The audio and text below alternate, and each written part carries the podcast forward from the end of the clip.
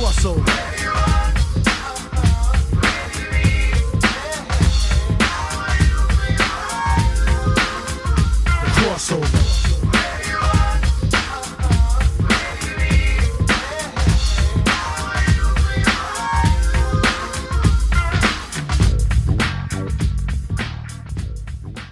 Welcome back to the Crossover Podcast, where we get comics, pop culture, and sports. And it is sports time as we are talking the National and American Football Conference championship games this week, as well as we're probably going to break down the uh, the divisionals because I got a, a few things to say about uh, what went on in the divisional matchups. Uh, joining me today, Bill Needles. How are you, Bill? I am swell, thank you, sir. All right, so good to have you with us. Rounding out our trifecta, as always, is Craig Needles. How the heck are you, Craig?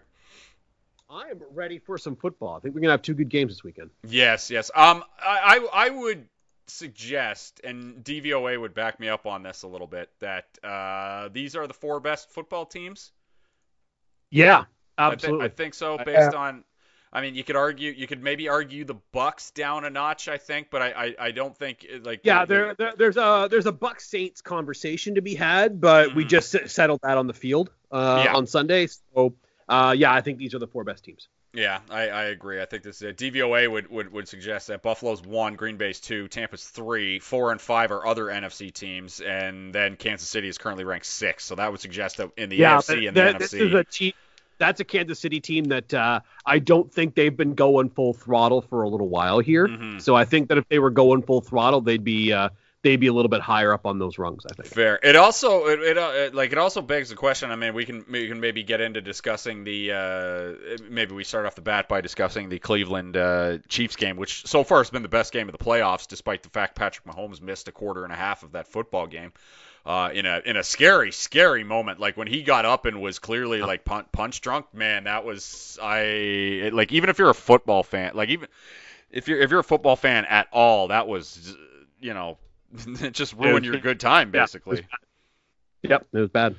but uh, yeah, I, I it hasn't been a particularly exciting in terms of the games. Like I, I would say the two best games are Bills Colts, and we I never really felt like the Colts were going to win that game, oddly enough. And then and then Chiefs Browns obviously was a doozy, but again Mahomes was missing for a quarter and a half um, in that game. But uh, you know it begs the question as to you know, the Chiefs had a had a couple opportunities to put that football game away and were gifted one of the all-time greats. I don't I don't know if in in Cleveland Browns history if this is going to go in in the the annals as like the fumble part 2, but uh, you know, the Higgins fumble at the goal line obviously was was a TSN turning point in that game. Uh, where are you on that rule, Craig? The the touchback rule? Hate it.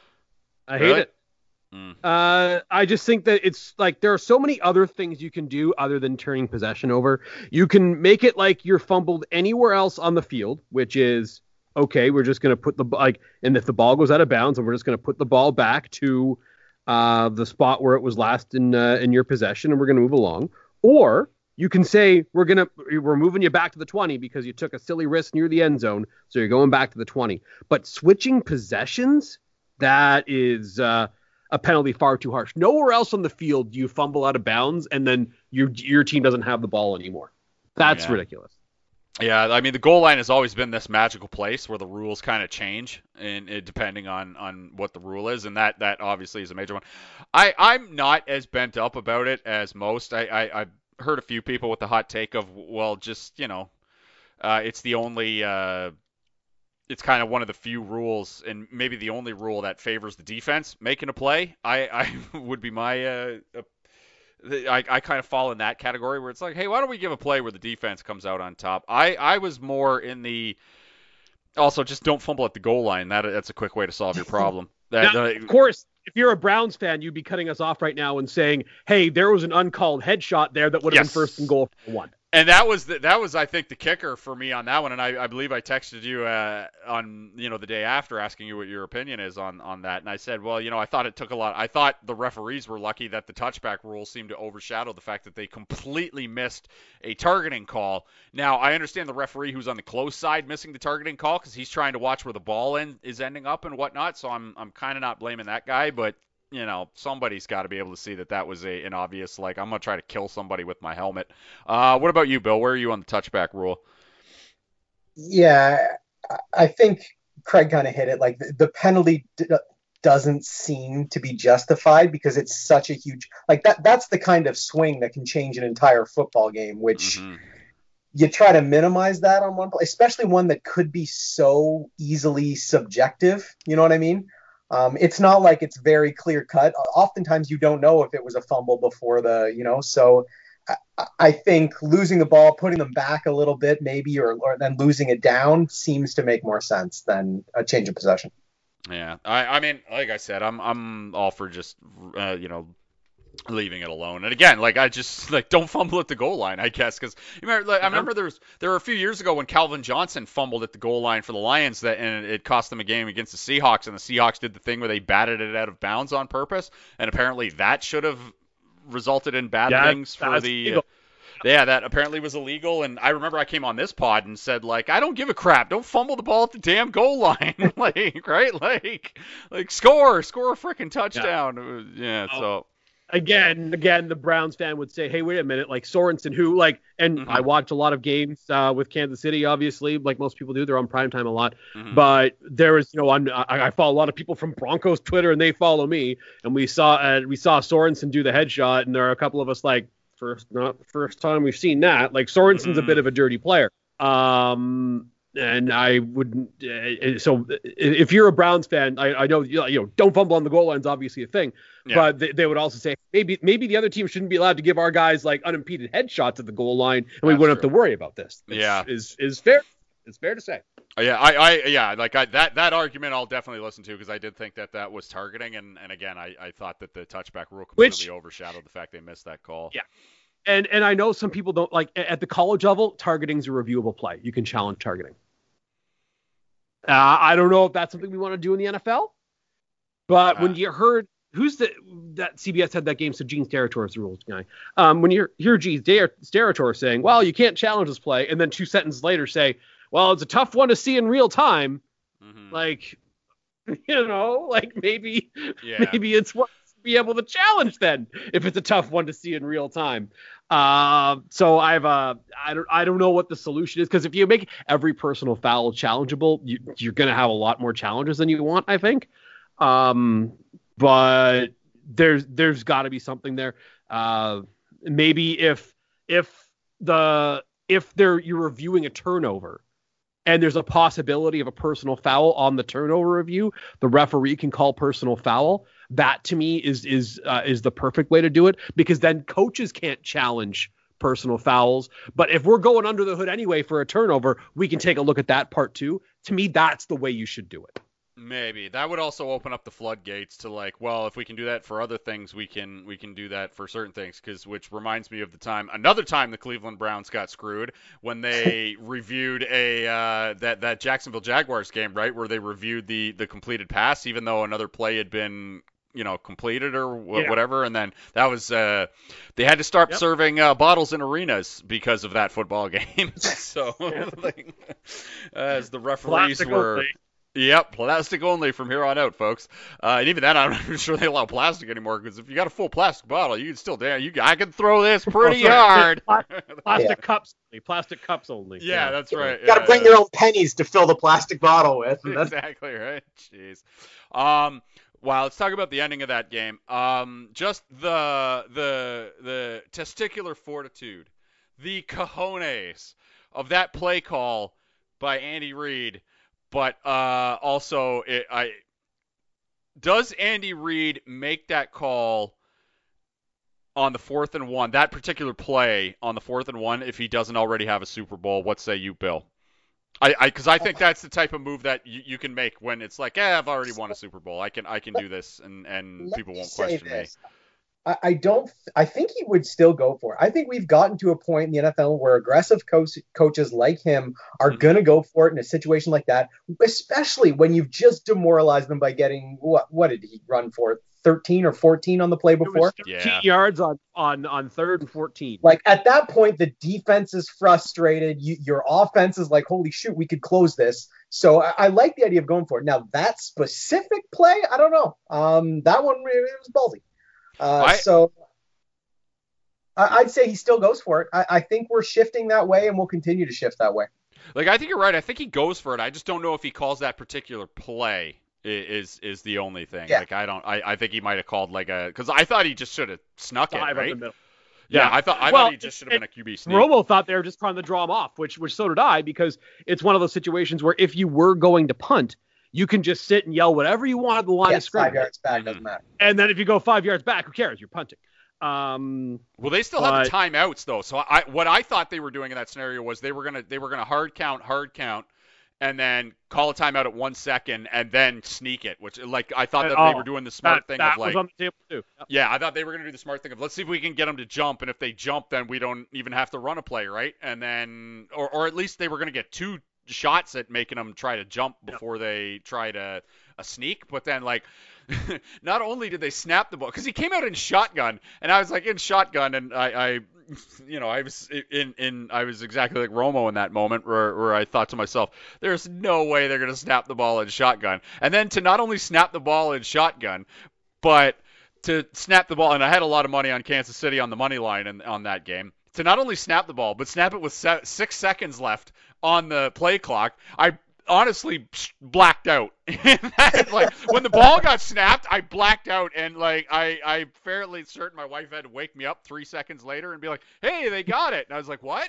like, I, like I honestly, when the ball was in, like, like, like time ceased. To, I was like the Flash, where I was moving so fast that like everything else was moving at microscopic speed, uh, and and I could see the ball slowly heading towards Chad Henne, and I was like, "No!" right? And then it turned out it was one of the best play calls in the history of time. Like I, but I definitely like blacked out for two seconds when when the ball actually got snapped to Chad Henne. I What- could not what was their believe it. lose- What was their loss percentage if they missed that though? I mean, Cleveland's on the 50. They need a touchdown or 50 or maybe 40. Yeah, need a they were on somewhere on their own forty. was- Yeah. Like I still think you're like your worst case scenario is there's a 15% chance you lose and there's a huge percent chance you can get 1 yard. Yeah. Oh yeah, yeah. It was definitely the right. Like going for it on fourth down yeah, was definitely just the going right out of play. the gun, throwing Yeah. it was yeah, yeah, like like snapping at a shotgun, immediately running to the right, and then firing a strike to Tyreek Hill. What I did, you know, I I wouldn't have like considered that the most optimal play, but it absolutely was the most optimal play. especially optimal with your play. backup quarterback in. Yeah, that Yeah, was that another aspect, right? Yeah, for sure. Good lord. Um, Myles Garrett. In, in, I just last thing on that game before we go. Uh, Myles Garrett in that game uh, played 46 snaps, which is not remotely close to the usual number that Myles Garrett would play. Mhm. That's only 68% of the snaps. So Kansas City was missing their best guy, obviously, for a quarter and a half of that game. But Myles Garrett was essentially only playing on third downs for the last three quarters. So that, that game was definitely a war of attrition for sure. That was uh, Yeah. that was a game where things were going wrong for guys. Um, I don't really Great. have any. Great Cleveland season. Yes. Uh, when you talk about talk like of the teams that have been that were eliminated this weekend. So there are four teams that went out this weekend. The Saints are about a billion dollars over the salary cap, uh, and that's even if that, that- and that's even if Brees retires and they don't have a quarterback on the roster. Mhm. Um, Baltimore has some salary cap issues to deal with themselves. Plus, they've just had a situation where the offense was very, very inconsistent. Uh, they do not have enough good pass catchers. Um, if and if you look at um, if if you look at the Rams, they've got some salary cap problems themselves. Not so much as them being over the cap, but they've got some guys who are free agents who are not going to be able to keep, especially on defense. Brandon Staley's obviously gone. Of the teams that have been eliminated so far, if, if I were to bet on who is most likely to be playing on that weekend again next year, I think it's got to be Cleveland, right? Yeah, oh, absolutely. Well, they'll get most of their guys back too. Plus, they should Cleveland, theoretically yeah, they, add they Odell. Beckham coming back. They've got Grant Delpit coming back. Remember, both both of Cleveland's starting safeties barely played this season. They got Grant Delpit coming back. They got Greedy Williams coming back. They were playing with a banged up secondary and a banged up receiving core most of the season, and they were still a play or two away, or perhaps not fumbling at the goal line away from being in the AFC Championship game. Yeah. Like, you know, they they they had a, a, a nice season, and in this game as well, uh, they lost their left tackle, Derek Wills, on the the first play of the game. And you know, not having Wills, you know, uh, they they had um, oh, who was it? Uh, uh, Hans come in, and he he's actually been a nice story for them. He played pretty well, but still, they uh, they, despite having their some pretty significant injury difficulties, made it real far and had a real nice season. They are building something there for sure. It's a good team. Absolutely, yeah. They, they they should be around for the next. I mean, it's tough in football because in football we, we, all know you see it, it can turn on you like that. But at the very least, it yeah. does look like the Browns are going to be in title contention for the they've, four. They've four got a window years. here. They've got yeah. yeah. They've got got cheap. They've got relatively cheap quarterback play and relatively cheap elite pass rushing with Garrett for next year and the year after. Mm-hmm. Yeah, you should so. be able to find a way to be good. And you've got a, a really good corner in Denzel Ward. And actually, no, I've got one more Kansas City thought because I texted this to you during the game, Pierce that there was a third down play that Kelce wound up scoring on. Maybe it was a second down play. Yeah, yeah, yeah. It was uh, second and twenty, right? Yeah. Yeah, yeah, yeah. But the Browns guessed right. They knew what they're going to do. They had Denzel Ward in man coverage on Kelce. Denzel Ward's their best corner. The Browns get and guess what? In, in most situations, oh yeah, we know they were going to their tight end on this play. We're going to have our best corner in man coverage with that guy, and he's going to knock that ball down. That usually works. Kelce just left him in the dust. Like a, a, a guy who weighs 260 pounds shouldn't be able to do that. That was my favorite play of the game from the perspective of, wow, the Chiefs offense is tough. Is mm-hmm. Kelce just like a, a very good corner in Denzel Ward looked terrible in man coverage against a tight end in the red zone? Like, that is unbelievable that that happened. Yeah. And that's not, I'm not, no shade, no shade, Denzel Ward. You're a good player. Uh, but Travis Kelce, geez, like that's that guy is good. That guy yeah. is extremely good. And the thing with Kelce is we're, we're, so wrapped up in Mahomes and can he get a second Super Bowl? And if he gets a second Super Bowl, does he force his way into the GOAT conversation? If he forces his way into the GOAT conversation, he's only 25. How many more can he get and stuff like that, right? And you know, we forget that we might be watching. Like, I'm pretty sure I thought that Rob Gronkowski was going to be the greatest tight end to ever play the game. We like Kelce is making a case right now, man. That that he he. I might... I still take Gronk. I, I do but... too, but I mean, if if Kelce keeps it up, like it, it might just be the attrition thing, right? Like if Kelce keeps it up for a couple more years than than Gronk yeah, Kelce's did, healthy for him. That's for sure. That's yeah, for sure. right? Like uh, I, I Gronk has had great receiving stats, and this is where this is why I take Gronk. Mm-hmm. Uh, what I'm about to say. Gronk hasn't had great receiving stats the last couple of weeks for Tampa Bay mm-hmm. because they've decided, oh, you know what actually is best for our offense is we're just going to let Brown, Evans, and Godwin go out there and catch balls. Gronk is now going to block. Yeah. And you still do account for him in the passing game. But Rob Gronkowski, the all-world blocker, that guy hasn't gone anywhere. Yeah. There were a couple of plays uh, in the game against Washington where Gronkowski had to was blocking Chase Young one on one and he was fine. That like tight end shouldn't be able to do that either. Uh, no. like like and and and Gronk can still do that. So that to me like you know Gronk obviously has a lot of the the, the gaudy pass catching totals, the t- the touchdowns and so forth. But Gronk, I think you could put together a pretty decent argument for being. Uh, look, I'm not going to say he's the best blocking tight end ever because there are guys that have played tight end that, by all accounts, should have been tackles. Uh, but when it comes to guys that are competent receivers, he might be as good a blocker as you can find. That's why the Patriots had so many advantages over the years because they had things that, you know, the year that he wasn't there and, and Brady was still there, they had things that were tells as far as, okay, they're running, okay, they're passing. But because, you know, based on the personnel that's coming on and off the field. But with Gronk, because he could do both things so well, that just made it so much harder to figure out what they were doing.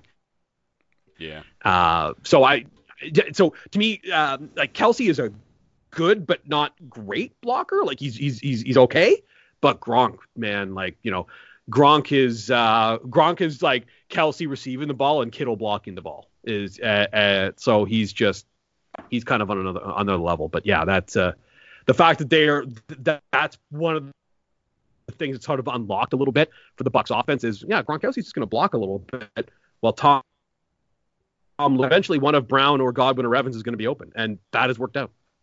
Yeah, and we'll get to this when we discuss the NFC Championship game. But I have a, I, I can't shake this feeling, you guys, that Gronk might have one more big touchdown in him. At, at, I like, like, I do agree. I think, and then yeah. you know that you know there's stuff in the playbook for him. You know there's mm-hmm. stuff there. Yeah. Uh, I want to talk about two more things before we get into the uh, the championship games, I just want to talk a little because I don't have much to say about the Rams. We discussed a lot about the Cleveland Browns. Now they're good. I don't. I don't really have anything to say against the Rams, uh, other than Aaron Donald was clearly playing at like probably less than 50%. I don't know if you saw the video of them showing not. that like 70 pound flak jacket that looked like something a Dragon Ball Z character or something would wear right before they do the thing where it's like I'm gonna fight at my full strength, and then they take the stupid armor off, right? And it's like, except he wasn't able to take it off, so Jesus. um, but uh, I want to talk about the Saints, and the only thing I want to talk about, I don't even want to talk about Drew Brees because I do think that you know he's gonna end up retiring, but uh, I, I don't want to force that upon him like so many others. Um, the question I have for you, gentlemen, and we'll start with Bill. Um, we now know that Michael Thomas is going for surgery, and it was also a very, very like one of the weirdest seasons of all time for a guy who would have gone for like fifty dollars plus, or or would have been a first, second round pick in most fantasy leagues, and just and had a just one of the weirdest seasons of all time. Does Michael Thomas play with the New Orleans Saints next year? Do you think, Bill?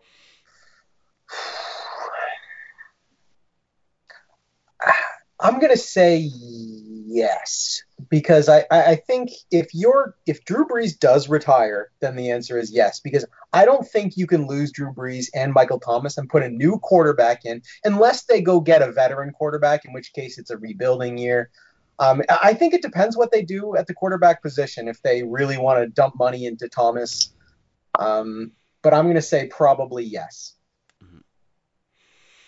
Yeah, it's just it's God, it's what a weird season for him. Like he he he was because there were two games this year where he was allegedly healthy to go, but you know they suspended him, and he got in a fight with uh oh who's the cornerback who gets everybody to pick a fight with him, Gardner Johnson or whatever, uh CJGJ or whatever they call him. Yeah. Uh, Former skater, Chauncey Gardner Yeah. Johnson.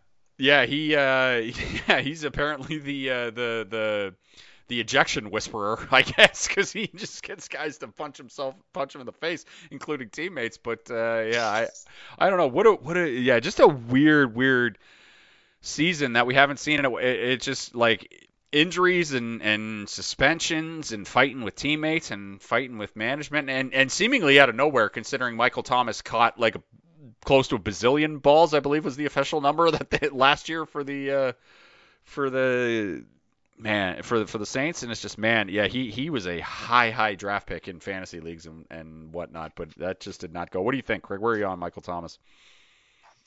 Uh, I think that it's going to be an off season of of change in New Orleans, like a lot of change. Mhm. I'm looking at their over the cap page right now, and it is ugly, folks. Um, if we're going at the roughly, let's say roughly 175 million being the cap number, it's going to be somewhere between 175 and 180. The cap has not gone up as fast as people thought because the NFL hasn't made as much money this year, which is not surprising. Let's just say it's one for for argument's sake. Let's say it's 177. The Saints are 100 million dollars over that for next season. 100 million dollars needs to come off the books. And if you look at where that money is going to come from, so let's say Brees retires. Okay. Chop off 30 million of that. Maybe a little bit less. Oh, because there's some dead cap money. So you're chopping off 22 million of that. Well, you still need to find another 78 million dollars, and it's tough. There, it's it's it's it's very difficult. Uh, Thomas, you can't if you trade him before June 1st. There's an accelerator on his contract with some guaranteed money. His cap hit goes from 18 million dollars to 23. So they're going to be so desperate for money and so desperate for guys who can play. I don't know if they can afford to jettison Michael Thomas. Maybe you do a post June 1st trade, and then w- in which case his dead money uh, is only about six million bucks. You have to get. I, I don't know what you get. You have to get a bunch of 2022 draft capital for him, I guess. And even if you were to accomplish that, like if if Michael Thomas is not on the team next season, it's because the Saints are just just throwing up and, and waving the white flag for 20 uh, 21 before it even starts. That's the only scenario in which that happens for me, because just the the rest of the money they need to get rid of to even consider a move where you're cutting a guy with that much dead cap, just there you'd have to cut half your team. You'd have Yeah. to cut half your team. Yeah. So I just don't think. Now there are some guys that they should be able to get rid of, and, and it's not going to be terribly painful. Uh, if you want to talk about guys in the Saints who may be traded, may I suggest you Marshon Lattimore, who they can trade with zero dead money, and I think they'd be able to get some stuff for. Uh, Taysom Hill, if you cut him, or Taysom Hill's cap number next year, by the way, sixteen point one million dollars. Oof. Taysom Hill? Taysom Hill. Yeah. because they signed him to a pretty crazy extension, and I don't know if they were bidding against anybody else on that particular he's, extension. he's gonna he's gonna be the starting quarterback for them next year, I think. I think that I think that, number. I think that may have to be it. Yeah. I, I just don't. They may not have a choice. They may not have a choice.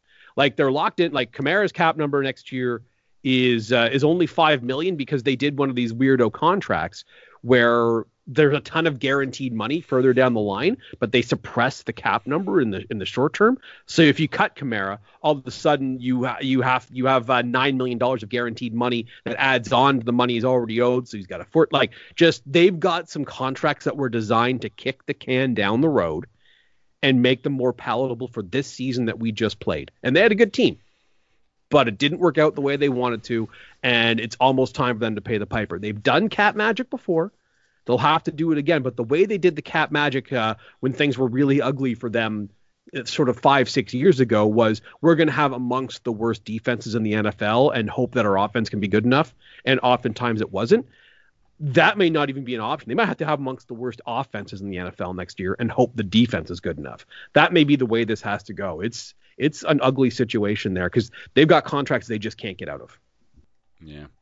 It's it's a hell of a thing. I mean, I, I was obviously you can't because of all for all the reasons you just uh, laid out with how bad their cap situation was, and this is also a trade that doesn't really happen in the in the uh, the NFL. It's more of like an NBA sort of a thing. But like, if the Saints could move like Michael Thomas and and and draft capital basically to the Texans for Deshaun Watson, and then they just move from Drew Brees into Deshaun Watson, right? But they, there'd be no way to do that That- based on That act, cap, well, right?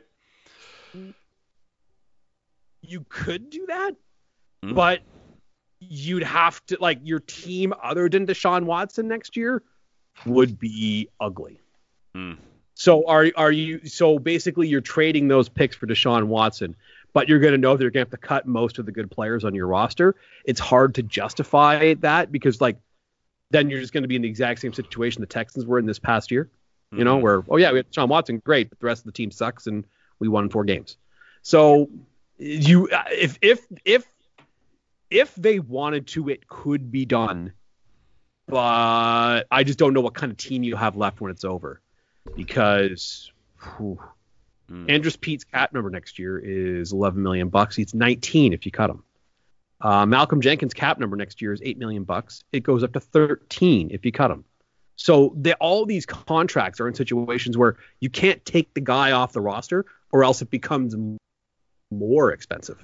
So I think Marshall Lattimore's gone. I don't see how he sticks around because he's one of the only guys that doesn't have these loaded contracts. Uh, one of these loaded contracts. I think that Ryan Ramczyk, great player, one of the best right tackles in the NFL, he's gone. You can't pay him. Kwon Alexander's an easy one. You can just cut him. And that gives you 13 million bucks right there. But it is going to be a very, very different looking Saints team next season. Uh, I think they're going to want to find a way to bring Jameis Winston back. I Yeah, think I that's what they're trying to do. Um, Jameis Winston had the only good passing play the entire team had this past week. yeah, that's So- true. What a weird football Uh, game that was. Like neither team actually had an honest to goodness scoring drive. Like the Bucks just scored all theirs Yeah. off of interception turnovers, and the Saints got all their points off of sweet punt returns. Right? Like, like I don't th- I don't think either team had an honest to goodness drive in that game. Nope. Um, maybe one of the Bucks was. Man, Saints had so many turnovers, but yeah, Yeah. you're right. You're you're right. It was uh, it was a bizarre game. Yeah.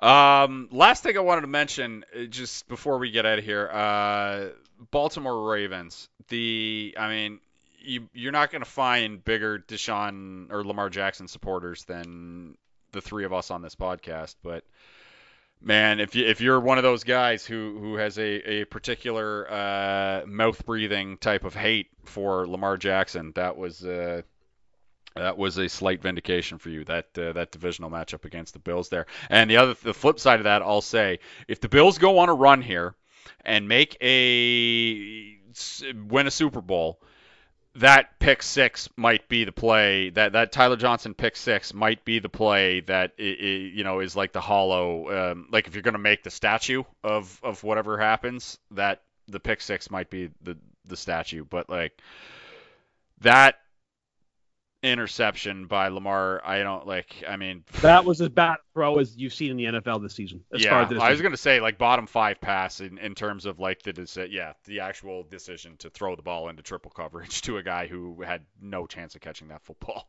it was uh Well, Mm, devastating. and Lamar, Lamar was staring him down. Like Lamar, like you know, Johnson knew. Oh yeah, this ball's going to Mark Andrews because Lamar is looking at no one but Lamar. so uh, did two look- other guys because they Yeah. converged. Yeah, right. Like, Yeah, it was it was as bad uh, quarterbacking as you're going to see that play, and it of course like sometimes that you're going to have that throw and it's going to go off a guy's hands and maybe it gets picked off in the back of the end zone. The fact that it was the guy who was underneath that picked it off, maybe you want to say it's a little bit bad luck, but like, geez, that was that was ugly.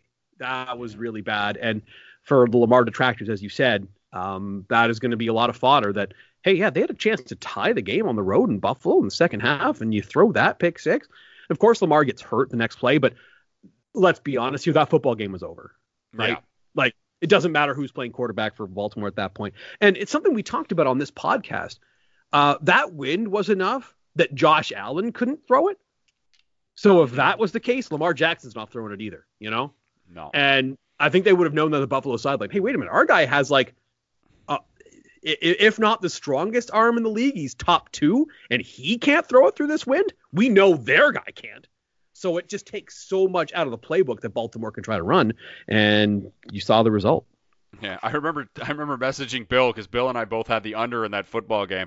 I remember seeing the uh, the like when they do the pre-game opening shots and then they show the flag and the flag was just whipping around and I was like, oh Billy, oh Billy, we so this under is just like and very rarely do you have the the the absolutely no sweat under, but that Baltimore Buffalo game, what a no sweat under that was, right? Like that flag, like, it just yeah, I saw that flag whipping around and it was just like, whoo, we got it. Um, all right, that's enough of the divisionals. Let's get in to this weekend's championship matchups. Let's start off with the NFC, which is taking place at 3:05. Do you know what network this game is on, Craig? Uh, I- Uh, by I any was chance, just, just off the top of your dome? I probably Fox. Yeah. Oh yeah, it is Fox. See, uh, Fox and CTV, and then Bills Chiefs is CBS. Oh, that's right, because uh, there's no more NBC games because I remember uh, uh, Michaels and Collinsworth were doing the, you know, thanking everybody for the year sign off uh, at at the end of their game. Um. Anyway, Tampa Bay and Tom Brady head into Green Bay to take on the Packers and Aaron Rodgers, who who's as locked in as anybody else right now. Tail of the tape for this game: Green Bay second in DVOA, Tampa Bay third. So they are great stuff. Uh, Green Bay 11 and six against the spread. That's including the playoff games.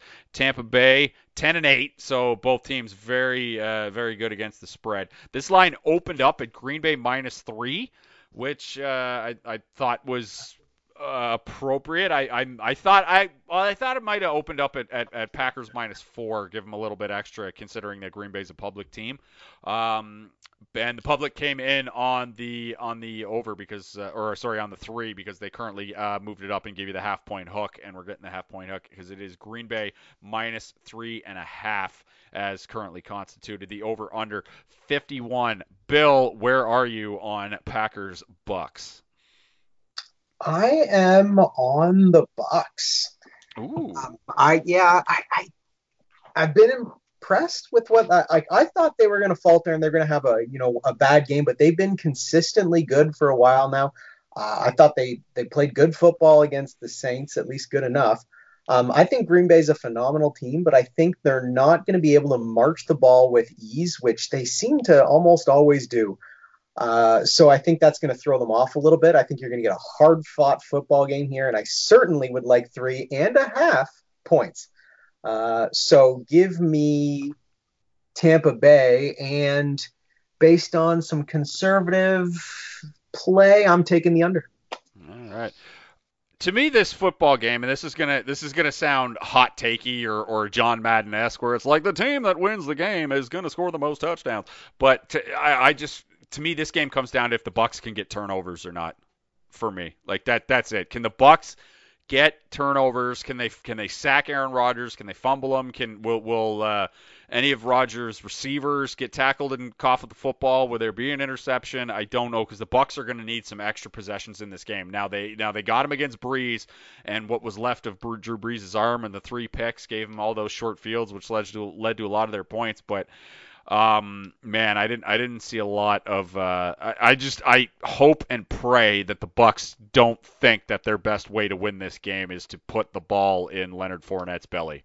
I I just I I if if I'm I watching think that, that game, the best way really I the Bucks to don't. win this game. I just don't, because like, or at least not on first down. It, it- I just I don't want to see Fournette getting the ball on first down. That's that's where I am. I, I, I Uh, if it's if it's later I, on like second and four, second and threes, but I don't want to see Leonard Fournette getting the ball on first down and then them getting back on their heels after he runs for two yards. But uh, where are you on this one, Craig? I, I th- this is a this is a tough line for me. I, I think I'm going to go with Tampa Bay because I think the game's close and I want the points. Okay. Um, but to me, the the the strategy for for Tampa Bay has got to be fewer possessions is better.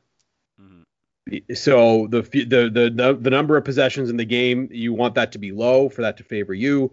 So therefore, they should run the ball and try to kill some clock. And look, uh, I don't care if it's Jones or Fournette. They trust Fournette a little bit more in the pass blocking game, which is is is fair because he's a lot better at that.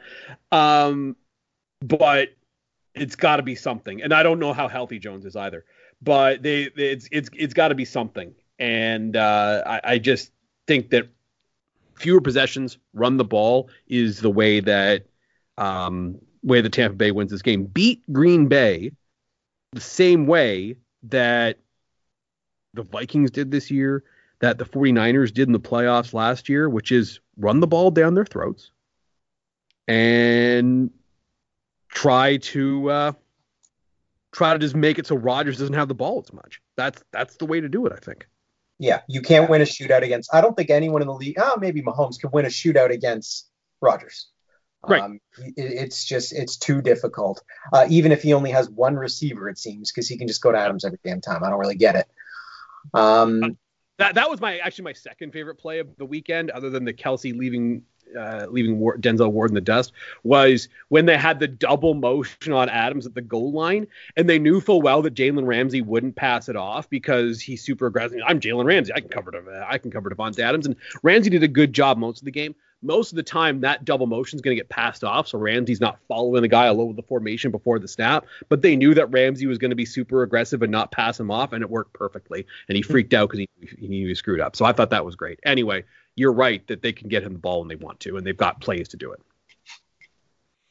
Yeah, I just to, uh, to me, I, I think you're right. They got to shorten the game. I just running the ball with Leonard Fournette on first down is not the answer to me. That's that's it. Like I I would feel better about it if Ronald Jones was healthier for this game, but I I just if if if Tampa Bay comes out there and starts running the ball on first down, I'm just I'm gonna blow a gasket because I, I just kind of swing pass to Fournette accomplishes a lot of the same goals, right? You- Sure, something. I like just uh, they should be th- like again. And, and I'm not a, a head coach in football. I just I've I've watched enough Tampa Bay this year to know that they should not be running the ball on first down. They they should let let Brady do his thing on first down, is and then let let's see if Brady can set them up for for better plays on second down and then set Fournette up on. Se- I just don't want Fournette running the ball on first down and then and then And- seeing a lot of two and eight, second and eight, second and nine, Yeah, second I and get- tens. Fournette on uh, 22 touches against the Saints had 107 yards. You know, um, that's that's rushing and receiving. And and to be clear, I, I'm fine with the receiving aspect of that. Get Jones the ball in space too. Like get get both in the Mhm. ball. Um, I mean, I know this wasn't with you know the the Buccaneers, but Tom Brady has played games before where they run the ball three times, but completion rates are so high on some of those short passes that he can essentially control the clock, even going through the air. yeah. Um, it- it's not impossible that they do it again. I think they have a little bit less scheming going on, uh, but these short, high completion passes, Brady doesn't miss much. So I, I think they don't necessarily need to run on first down to control this clock. Yeah, which is precisely what I don't want to see. right? Yeah, Like- I think I think that's fair to say. I think yeah, you're right. There are other uh, there are other ways to go ahead and do that. Antonio Brown's a game time decision for this game, which I don't know if that changes it a ton for me. But Antonio Brown is a is a game time decision. Jason Pierre-Paul also didn't practice today. That changes a little bit for me Yeah, because that's they, they they need him to get out the quarterback. Because look, and, and David Bakhtiari being out for the season, I think that might be a problem for the Packers at some point. Is it a Hmm. problem against Jason Pierre-Paul? Uh, we'll see. Um, and but Pierre-Paul should go. Uh, we'll see if it's a problem against Jason Pierre-Paul. Uh, maybe it's more of a problem against Frank Clark. Either point you would think is going. It uh, it was a little bit of one, but not a huge one against the Rams. yeah, I agree. Um, Craig, do you want the over or the under in this game? What's the uh, the line against? Sorry, 51. I'm gonna take the under. All right, so we've got the first leg of our teaser because I am also on the under, so all three of us like the under. So there's there's one thing to put on a ticket for us. Uh, I'm gonna take Green Bay in this game, even though I'm getting the even though I'm getting the hook on on on this one. I I just I hate to say it. I don't like. Obviously, I hate the Packers. I hate. I hate uh, the fan base. I hate those ugly, ugly uniforms. I hate that color scheme. I'm not an Aaron Rodgers fan, even though I respect his play. But it's just, man, he is so locked in right now, and I, I just think that they're gonna look. They're gonna watch the. I, I don't think we can take a lot away from that week five or week four matchup, whenever it was. That uh, when, it was when- week. It was week six, which uh, ironically Six, enough, you look at the week, you if you look at the week six schedule, you'll also see that Buffalo played Kansas City that week. Yeah, oh, and the weird Monday nighter game. Coincidence, but I don't, I don't think, because I don't think, I don't think you can take much away from from that Bills Chiefs game we saw in the first one either. It was No, I raining. agree. Chiefs had to play, uh, or, or Bills had to play uh, a short COVID week because of the Tennessee and whatnot. It was, that was all nonsense. I don't think you can take anything away from either of those Week Six matchups. But I, I do expect this game to be a little bit closer than than we suspect. But uh, yeah, it's it's I, I think the, the the Packers end up winning this game, and perhaps it's a little bit uh, easier than than people are letting it on. Uh, so yeah, so you guys are both on Tampa Bay with the under. I'm on Green Bay with the under. So all three of us like the under, which is good. Moving on to the AFC Championship matchup, the Buffalo Bills hey head into Kansas City to take on the Chiefs. I'm not going to do the Tomahawk Chop song because that is trash. That. Um, yeah, uh, Buffalo Bills number one in DVOA. Kansas City sixth in DVOA, although still the second best AFC te- or uh, AFC team. So these are technically the two best AFC teams, which we knew all along. Basically, we've known that since Week 10. Uh, against the spread, Buffalo best record against the spread 12 and 6 amongst all 18 of their games. Last one can kansas city of course uh, has had a not so great year against the spread this year. They are currently 7 and 10 as they did not cover against the browns either and they have not been covering for the better part of the last few months because of the high high high lines they've been getting but they've been winning by single digits amounts. The current line for this football game it opened up at chiefs minus three um, so Vegas at no point thought that Patrick Mahomes might not play this game because they opened the lineup at, at Chiefs minus three and it has not budged. I think this is the perfect line for this matchup. Both teams, it, it's kind of crazy. Just letting you know that these are the four best teams because they Vegas basically opened up with both home teams getting the, the home point, the, Yeah. the three the three Yeah. point home bump. So that lets That's you know we're getting two good championship games. championship, championship for conference championship Sunday. That's what you want. Yeah. If both home teams are favored by three. That's what I. That's what you Absolutely, want most. and that's the situation. Uh, Bills Chiefs. Chiefs currently minus three. Line hasn't budged. Uh, I know they haven't officially announced that Patrick Mahomes is playing, but uh, you know what? I'm going to go ahead and report that right here on this podcast right now uh, that uh, Patrick Mahomes will be starting this football game. Whether or not he finishes, I don't know, but he's definitely going to start. Uh, the over under is also 54. Uh, it actually opened up at 54 and a half, I think. So it lost. We lost half point with some of the uh, some of the under betting that has gone on uh, from the sharps in that uh, regard. Um, still like the under, so that's a quick uh, sneak preview from Matt on, on where my thoughts are on that game. Uh, Bill, Chiefs minus three. Uh, where are you on this one? I will start with I really want Buffalo to win. Mm-hmm. Uh, I just I just think Buffalo's been a fantastic story this year. Um, I would love to see them playing in the Super Bowl, but I don't know that they'll have an answer for Kansas City. So I like Kansas City here. Um, I, I, think Kansas City is going to be able to score points. It's going to come down to Allen to, to catch up. And I think once he gets down by 10 or 14, I don't know that he's going to be able to. Um, so I like Kansas City. I I had a I had a ticket uh, that is a a Bills to just make the Super Bowl. All they got to do is make the Super Bowl. Um, that is pretty lucrative because I placed it uh, after they lost the Hail Mary game when the odds were probably the best, and that was actually the last football game they lost was that dumb Hail Mary game. Uh, and if Chad Henne there was a brief window there where if Chad Henne was starting this game and the odds on the Chiefs were going to be super low, I would have been able to hedge that bet like you wouldn't believe, and I would have I would have definitely made some money. If the Browns had come back, you'd have been able to hedge the bet like you wouldn't believe. Yeah, also too. So, but so unfortunately, that's not the scenario, and I just got to sweat the Buffalo Bills. Um, to me, this reeks, absolutely reeks of whoever gets the football last wins this football game. To me, right? Like it's just who, whoever's on offense last is going to win this football game. To me, that's that's just what the that's the, the general feeling of game script that I I'm predicting. Uh, Craig, where are you on Chiefs Bills? Chiefs minus three.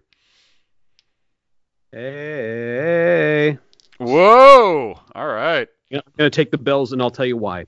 Mm. Uh, I think that uh, like, look, I think both the offenses I, held, I hold in relatively equal esteem for this football game. Mm-hmm. Uh, I trust Buffalo's defense quite a bit more.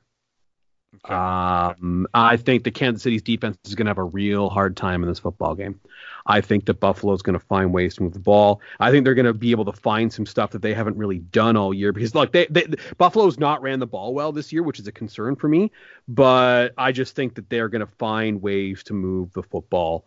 So I'm uh, I'm going to take the Bills because I think that um, they get a play or two on defense and they're good to go. So give me Buffalo.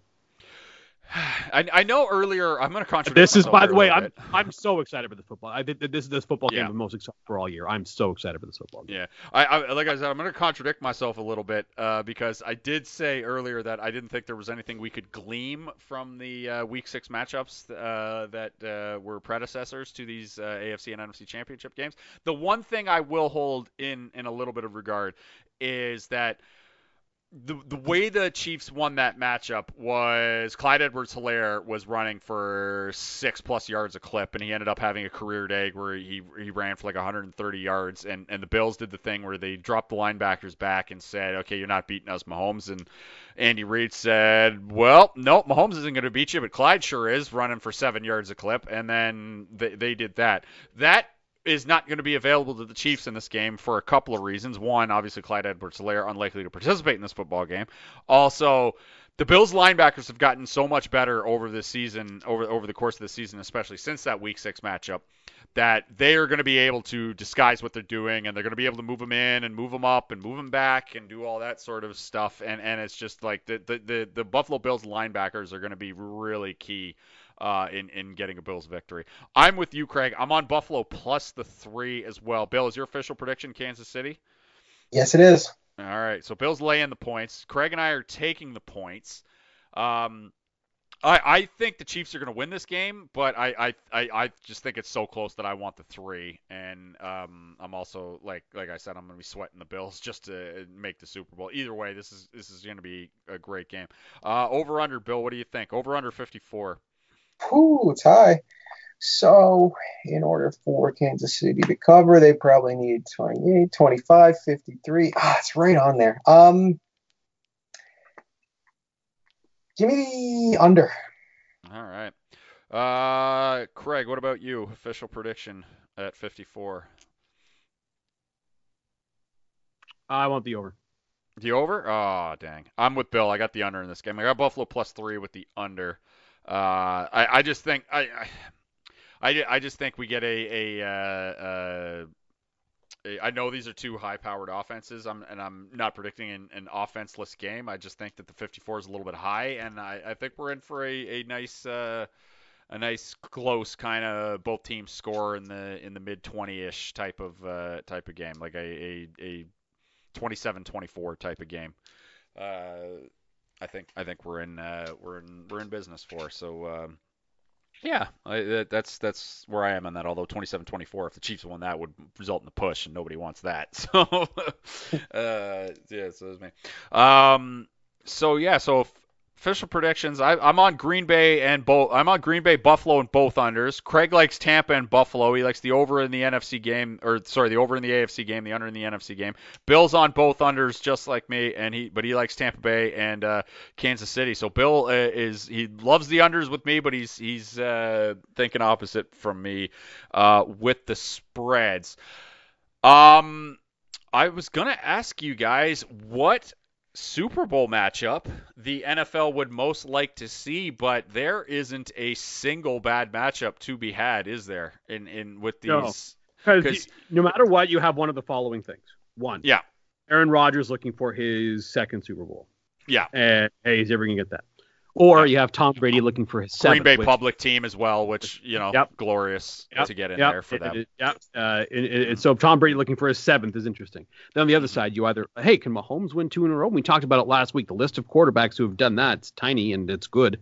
Mhm. Um, or you have are the Buffalo Bills are in the Super Bowl. Can they can they finally do this? There'd be a ton of talk about the Kelly era, obviously, and yeah, uh, uh, yeah, I think it'd be super good. To, to, to- Two, here's two the matchup. of two weeks of the four Super Bowl losses, and can they kick that and whatnot, or is this gonna go? Is this gonna go in the books as the fifth Super Bowl loss for the Bills? And the, the, the you know the boy I like losing Super Bowls jokes and stuff like that all start creeping back, and then you know the, a couple weeks of that. I, like 30 for 30 did a did a friggin' they did a friggin' uh, documentary on it. It was called The Four Falls of Buffalo, for God's sake, right? Like they might get to add a fifth one to that if. If let's let's hope it doesn't go down like that. That's that's. I agree. Yeah. Uh, Yeah. I'll present a scenario for you though. Mhm. I've just hopped in a time machine and I've gone to the day John Josh Allen's been drafted. Mhm. I'm talking to a room full of Bills fans because you can still have a room full of people at that point. Yeah. and I say, guys, you know what? Your team just hit it big. It's going to start a little bit ugly, but this guy is going to bring your team to the Super Bowl. The Bills fans are pretty excited. They'd be like, oh my God. This guy, we're gonna be in the Super Bowl, like with, with this guy, like yeah, in 2021, your team's gonna be in the Super Bowl, and and, and some Bills fans piped up and say, well, that means we finally slayed the dragon, we finally got one over on Tom Brady, and I would say, well, uh, yeah. just hold let's let's just hold your horses right there because I've got some news. yeah. That's I was gonna what s- I- Because if, if Bills make the Super Bowl and they're against Tom Brady, they have the chance to settle all the family business. That's what I want to see happen. I was gonna say like the, the the Josh Allen draft doesn't go back far enough because if you could have uh, like it doesn't go back far enough in time because if it did I would suggest you go back and warn the Bills fans the guy from The Apprentice becomes president. Just anything you can do to stop this, please. yeah.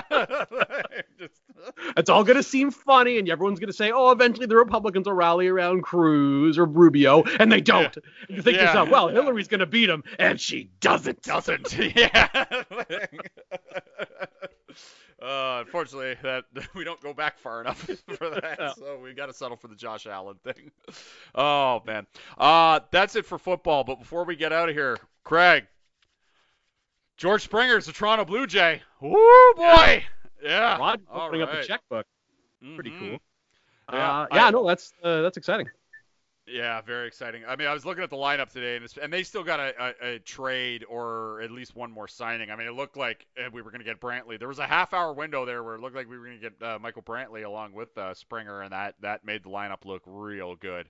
But Yeah, uh, that was a weird. unfortunately, One. I think Didi Gregorius might take that money. That was a weird one because like Hazel Mae and Ken Rosenthal don't throw stuff out there like that unless they've got No. a reason. Like, I Yeah. think that some so, like someone somewhere within a position of authority thought thought that the Blue Jays and Michael Brantley had a deal. yeah, Whether it was his agency or the Blue Jays, but obviously they didn't. And this is the situation. yeah, and it wasn't just those two who are very reputable sources, by the way, Yeah. up here in Toronto. There were uh, there were a few uh, American dudes who who Well, have, Ken Rosenthal uh, said there was a yeah. Ken Rosenthal said it was a done deal.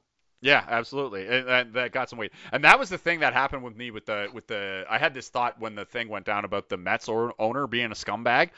Um cuz you know when when General when manager, general manager, not the owner. To, Owner, sorry, you're right. Yeah, I don't want to cast aspersions on the new owner, but yeah, the, the general manager or the former general manager, I should say, when when when that stuff came out about him being a scumbag, when I when I get stuff like that coming up, you know, articles like that coming out about um, you know, uh, athletes or uh, you know people in, in high executive positions in, in sports organizations, my first instinct is okay, who wrote this? Because I need to know if if this person is going to come correct. And it was Jeff Passan and Mina Kimes, and I was like, oh, this guy's guilty.